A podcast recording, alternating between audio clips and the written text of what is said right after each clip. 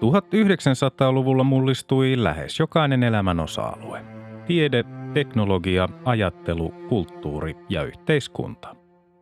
Vuosisadan tärkeitä ilmiöitä olivat esimerkiksi kolonialismin huipennus ja siirtomaavallan purkautuminen, ensimmäinen ja toinen maailmansota, ydinvoima, avaruustutkimus, kylmäsota, globalisaatio, väestön kasvu, ympäristöongelmat ja digitaalinen vallankumous. Apina vuosi seuraa Homo matkaa läpi sen historian myrskyisimmän vuosisadan joka keskiviikko ja lauantai. Vuosi 1992. 3. heinäkuuta Norjan hallitus vapautti vankilasta ulkoministeriön entisen virkamiehen Arne Treholtin terveyssyistä. Treholt oli vuonna 1985 tuomittu 80 vuodeksi vankeuteen vakoilusta Neuvostoliiton ja Irakin hyväksi. Norjan oikeusviranomaiset olivat toukokuussa hylänneet Treholtin vaatimuksen hänen tapauksensa käsittelemiseksi uudelleen. Samana päivänä 3. heinäkuuta Novera-yhtymä, entinen hankkija, ajautui konkurssiin. 6-29. heinäkuuta YK asetarkastajilta kiellettiin pääsy Irakin maatalousministeriöön – Tarkastajat viettivät 17 päivää rakennuksen ulkopuolella, mutta vetäytyivät, kun irakilaiset sotilaat uhkasivat heitä. 8. heinäkuuta Venäjän parlamentti ratifioi Euroopan tavanomaista aseistusta vähentävän TAE-sopimuksen. Samana päivänä 8. heinäkuuta Suomi solmi diplomaattisuhteet Georgian kanssa – Diplomaattisuhteet Suomen ja muiden entisten neuvostotasavaltojen välillä oli solmittu vuoden 1991 lopussa. Samana päivänä 8. heinäkuuta hallitus teki periaatepäätöksen Suomen jakamisesta 19 maakuntaan vuoden 1994 alussa. 9. heinäkuuta Venäjän presidentti Boris Jeltsin saapui vierailulle Suomeen.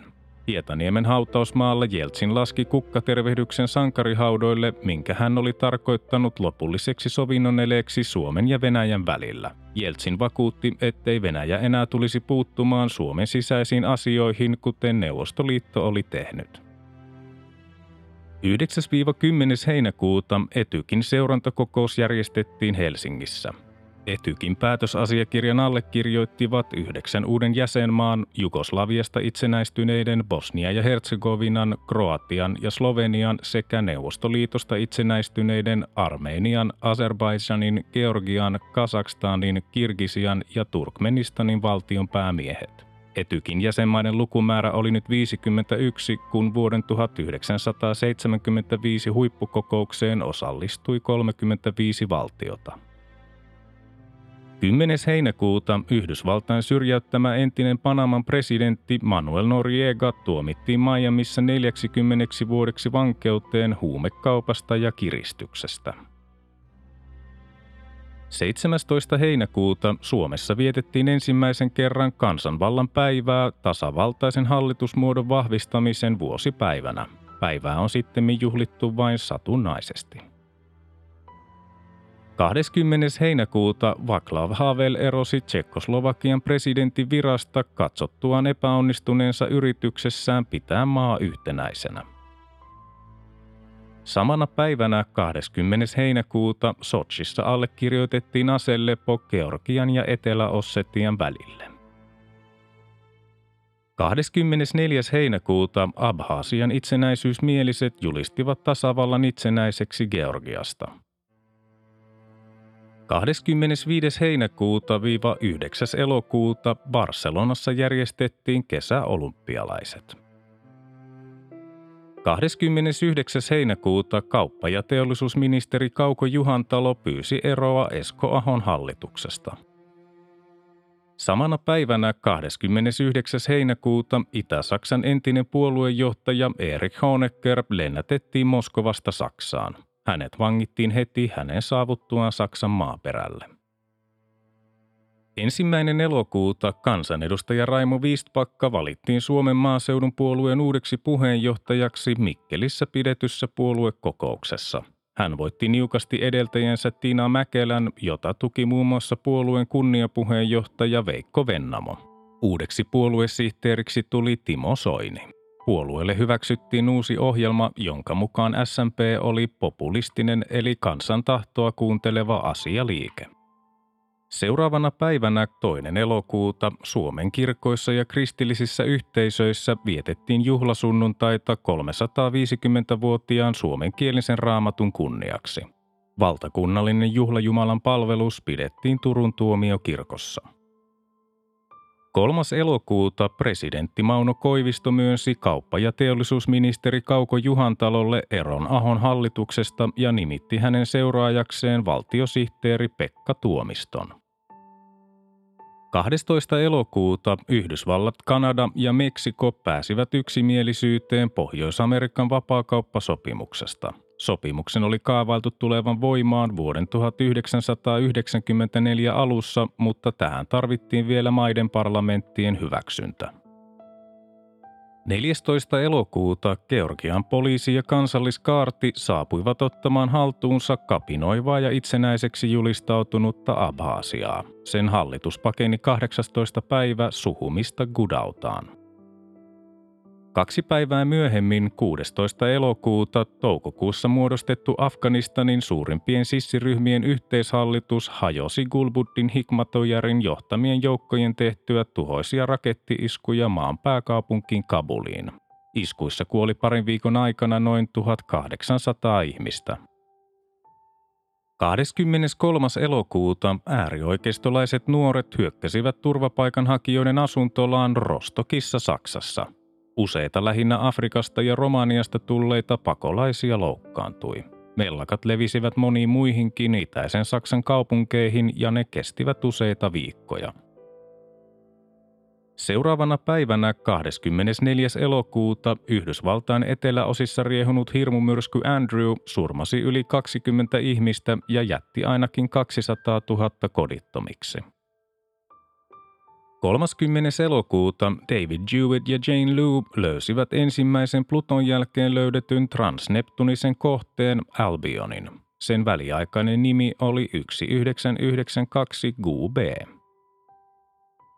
Toinen syyskuuta toimihenkilö- ja virkamiesjärjestöjen keskusliitto haettiin konkurssiin.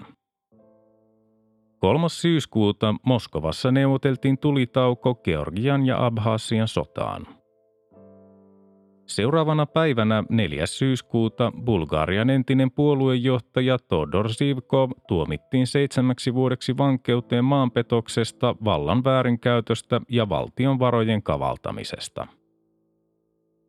7. syyskuuta Tajikistanin presidentti Rahman Nabijev pakotettiin luopumaan virastaan ja uudeksi presidentiksi tuli Emomali Rahmon. Nabijev kuoli huhtikuussa 1993.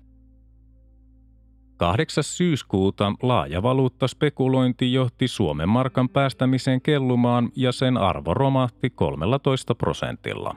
Vuoden aikana tehtiin yli 7000 konkurssia. 11. syyskuuta liikenneministeriö päätti, että autojen vuosikatsastuksissa aletaan valvoa pakokaasupäästöjä vuoden 1993 alusta lukien. 12. syyskuuta loistava polkusissijärjestön johtaja Abimal Guzman pidätettiin Perussa. Perun sotaoikeus tuomitsi Guzmanin ja kaksi muuta järjestön johtajaa lokakuussa elinkautiseen vankeuteen maanpetoksesta. 13. syyskuuta Albanian entinen presidentti Ramis Alia pidätettiin ja asetettiin kotiarestiin syytettynä valtionvarojen kavaltamisesta, vallan väärinkäytöstä ja siitä, että hän olisi antanut määräyksen mielenosoittajien ja maasta pakenevien ampumisesta vuonna 1991. Seuraavana päivänä 14. syyskuuta Liettuan entinen pääministeri Kazimira Brunskiene erotettiin maan parlamentista. Liettuan korkein oikeus oli todennut Brunskienen olleen yhteydessä Neuvostoliiton ja Venäjän turvallisuuspalveluihin KGB ja FSB. 16. syyskuuta niin sanottu musta keskiviikko johti lähes koko Euroopan valuuttajärjestelmän romahdukseen. Italian liira ja Englannin punta pakotettiin pois järjestelmästä. 20. syyskuuta Virossa pidettiin parlamenttivaalit, jotka olivat maan ensimmäiset monipuoluevaalit yli 50 vuoteen. Parhaiten menestyi neljän oikeistopuolueen ja liberaalidemokraattien muodostama Isamaa vaaliliitto, joka sai 29 paikkaa 101 paikkaiseen Riigi Koguun. 23. syyskuuta Serbian ja Montenegron muodostama Jugoslavia erotettiin YKsta ensimmäisenä maana järjestön historiassa. YKn alajärjestöistä Jugoslaviaa ei kuitenkaan erotettu. 29. syyskuuta Yhdysvaltain avaruushallinto NASA ilmoitti Etelämantereen yläpuolella olevan otsoniaukon suurentuneen vuoden 1992 aikana lähes 15 prosenttia ja olevan jo lähes Pohjois-Amerikan mantereen kokoinen. Toinen lokakuuta Abhaasian separatistit ja Venäjältä tulleet vapaaehtoiset tsetseenit ja kasakat hyökkäsivät Georgian hallituksen hallussaan pitämään Gagran kaupunkiin. 4. lokakuuta israelilaisen El Al-lentoyhtiön rahtikone syöksyi maahan Amsterdamin esikaupunkialueella Alankomaissa koneen kummankin moottorin irrottua. Liki 90 ihmistä sai surmansa.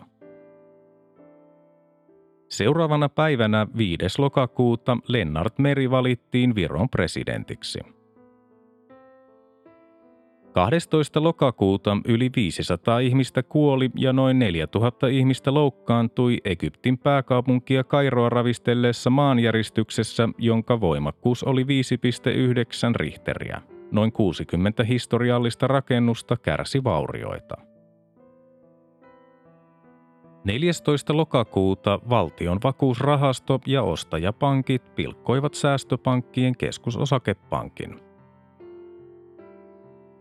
Samana päivänä 14. lokakuuta Venäjän presidentin Boris Jeltsinin julkistamista ja Puolalle luovuttamista asiakirjoista ilmeni, että Katynin joukkomurha Puolan itäosassa vuonna 1940 oli tehty Josif Stalinin ja Neuvostoliiton kommunistisen puolueen politbyron toimeksiannosta. Neuvostoliitto oli kymmenien vuosien ajan vierittänyt syyn teosta natsisaksan niskoille, mutta myöntänyt syyllisyytensä siihen vuonna 1990. 15. lokakuuta Andrei Chikatilo todettiin Venäjällä syylliseksi 52 murhaan ja tuomittiin jokaisesta kuoleman rangaistukseen. 18. lokakuuta Suomessa pidettiin kunnallisvaalit. Parhaiten menestyivät SDP ja Vihreä liitto, tappioita kärsivät Suomen keskusta ja kokoomus. SMPn kannatus romahti puolueen menettäessä liki neljänneksen valtuustopaikoistaan. Vaalien eniten huomiota herättänyt piirre oli sitoutumattomien ehdokkaiden ennätyksellisen suuri määrä ja hyvä menestys. Kyseessä olivat ensimmäiset yksipäiväiset kunnallisvaalit. 20. lokakuuta kansanedustajat Arja Alho, Liisa Jaakonsaari, Hannele Luukkainen, Outi Ojala ja Tuulikki Ukkola pyysivät eduskunnan perustuslakiovaliokuntaa selvittämään Kauko Juhantalon virkatoimien lainmukaisuuden hänen toimiessaan kauppa- ja teollisuusministerinä. Seuraavana päivänä 21. lokakuuta historian tutkija Mart Laar muodosti Viron uuden hallituksen – 27. lokakuuta eduskunta hyväksyi äänin 154 vastaan 12 sopimuksen Euroopan talousalueesta. 31. lokakuuta Paavi Johannes Paavali II pyysi anteeksi inkvisition antamaa tuomiota Galileo Galileille – Samana päivänä 31. lokakuuta tilastokeskus ilmoitti työttömien määrän Suomessa ylittäneen 400 000 henkilön rajan. Työttömiä oli 403 500 henkilöä eli 16,2 prosenttia työvoimasta. 3. marraskuuta Bill Clinton voitti Yhdysvaltain presidentinvaaleissa George Bushin – Samana päivänä 3. marraskuuta eduskunta hyväksyi hallituksen energiapoliittisen selonteon ja sen yhteydessä ponsiehdotuksen, jonka mukaan Suomeen ei rakenneta lisää ydinvoimaloita.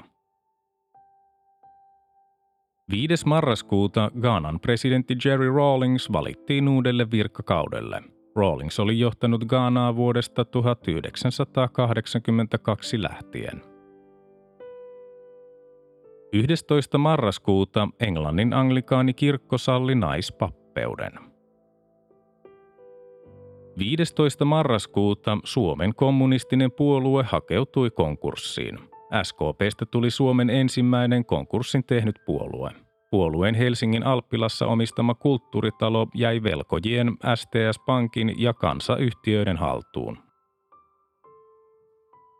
19. marraskuuta Norjan suurkäräjät päätti äänin 104 vastaan 55 Euroopan yhteisön jäsenyyden hakemisesta. Seuraavana päivänä 20. marraskuuta tulipalo riehui Windsorin linnassa 15 tunnin ajan ja vahingoitti rakennusta vakavasti. Monia linnan taideteoksia tuhoutui. 24. marraskuuta STS-pankki, entinen Suomen työväen säästöpankki, siirtyi kansallisosakepankin omistukseen. Samana päivänä 24. marraskuuta Yhdysvallat sulki viimeisen sotilastukikohtansa Filippiineillä – 25. marraskuuta Tsekkoslovakian liittokokous äänesti maan jakamisesta Tsekin tasavaltaan ja Slovakiaan ensimmäinen tammikuuta 1993 alkaen. Unkarilaiset menettivät Slovakian uuden perustuslain mukaan asemansa vähemmistökansallisuutena. Samana päivänä 25. marraskuuta Norja jätti liittymishakemuksen Euroopan yhteisöön – Jäsenyys hylättiin kansanäänestyksessä vuonna 1994. 27. marraskuuta presidentti Mauno Koivisto nimitti Mikkelin tuomiokirkkoseurakunnan tuomiorovastin Voitto Huotarin Mikkelin hiippakunnan uudeksi piispaksi. Edellinen piispa Kalevi Toiviainen jäi eläkkeelle tammikuun lopussa 1993. 29. marraskuuta uusi raamatun käännös otettiin käyttöön Suomessa. Uutta raamattua myytiin vuoden loppuun mennessä noin 485 000 kappaletta ja sitä arvioitiin myytävän seuraavien kolmen vuoden aikana noin puolitoista miljoonaa kappaletta. 30. marraskuuta Venäjän perustuslaki-tuomioistuin hylkäsi syytteet Neuvostoliiton kommunistista puoluetta vastaan. 3. joulukuuta YK on turvallisuusneuvoston yksimielinen päätös 794 Somaliaan lähetettiin rauhanturvaajia Yhdysvaltojen johtamina. Samana päivänä 3. joulukuuta öljytankkeri Aegean Sea haaksi rikkoitulla koronan edustalla ja suuri osa sen 80 000 tonnin lastista valui mereen. 6. joulukuuta itsenäinen Suomi täytti 75 vuotta. 9. joulukuuta Isossa Britanniassa ilmoitettiin prinssi Charlesin ja prinsessa Dianan asumuseron alkamisesta. 12. joulukuuta ruotsalainen kaivosyhtiö Stura Kopparbergs Bergslags AB ilmoitti sulkevansa vuoden lopussa Falunin kuparikaivoksen malmivarojen ehdyttyä – Yli 700 vuotta vanha kuparikaivos oli maailman vanhin toiminnassa oleva kaivos. Kaivosalue nimettiin myöhemmin Unescon maailmanperintökohteeksi. 14. joulukuuta Venäjän federaation presidentti Boris Jeltsin erotti kansanedustajien kongressin painostuksesta pääministeri Jegor Gaidarin ja nimitti hänen tilalleen Viktor Chernomyrdinin. Kaksi päivää myöhemmin, 16. joulukuuta, Albania haki ensimmäisenä entisen Itäblokin maana Naton jäsenyyttä. Nato torjui hakemuksen, mutta lupasi avustaa Albaniaa puolustusvoimiensa jälleen rakentamisessa. 22. joulukuuta ympäristöministeriö myönsi 580 000 markkaa Forssassa sijaitsevan arvokkaana lintujärvenä tunnetun Koijärven kunnostamiseen. Työt järvellä alkoivat keväällä 1993. Samana päivänä 22. joulukuuta GM lopetti Opel Calibran tuotannon uudessa kaupungissa ja siirsi sen valmistuksen kokonaan Saksaan. Uudessa kaupungissa jäi työttömiksi yli tuhat henkilöä. 29. joulukuuta Brasilian presidentti Fernando Collor de Mello erosi, kun häntä syytettiin yli 32 miljoonan dollarin kavalluksesta valtion varoista.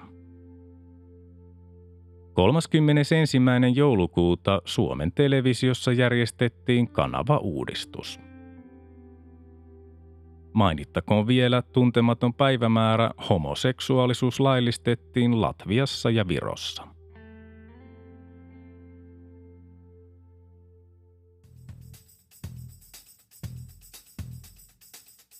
Tämä oli Apinan vuosi. Homo sapiensin seikkailut jatkuvat taas seuraavassa jaksossa. Liitytään mukaan.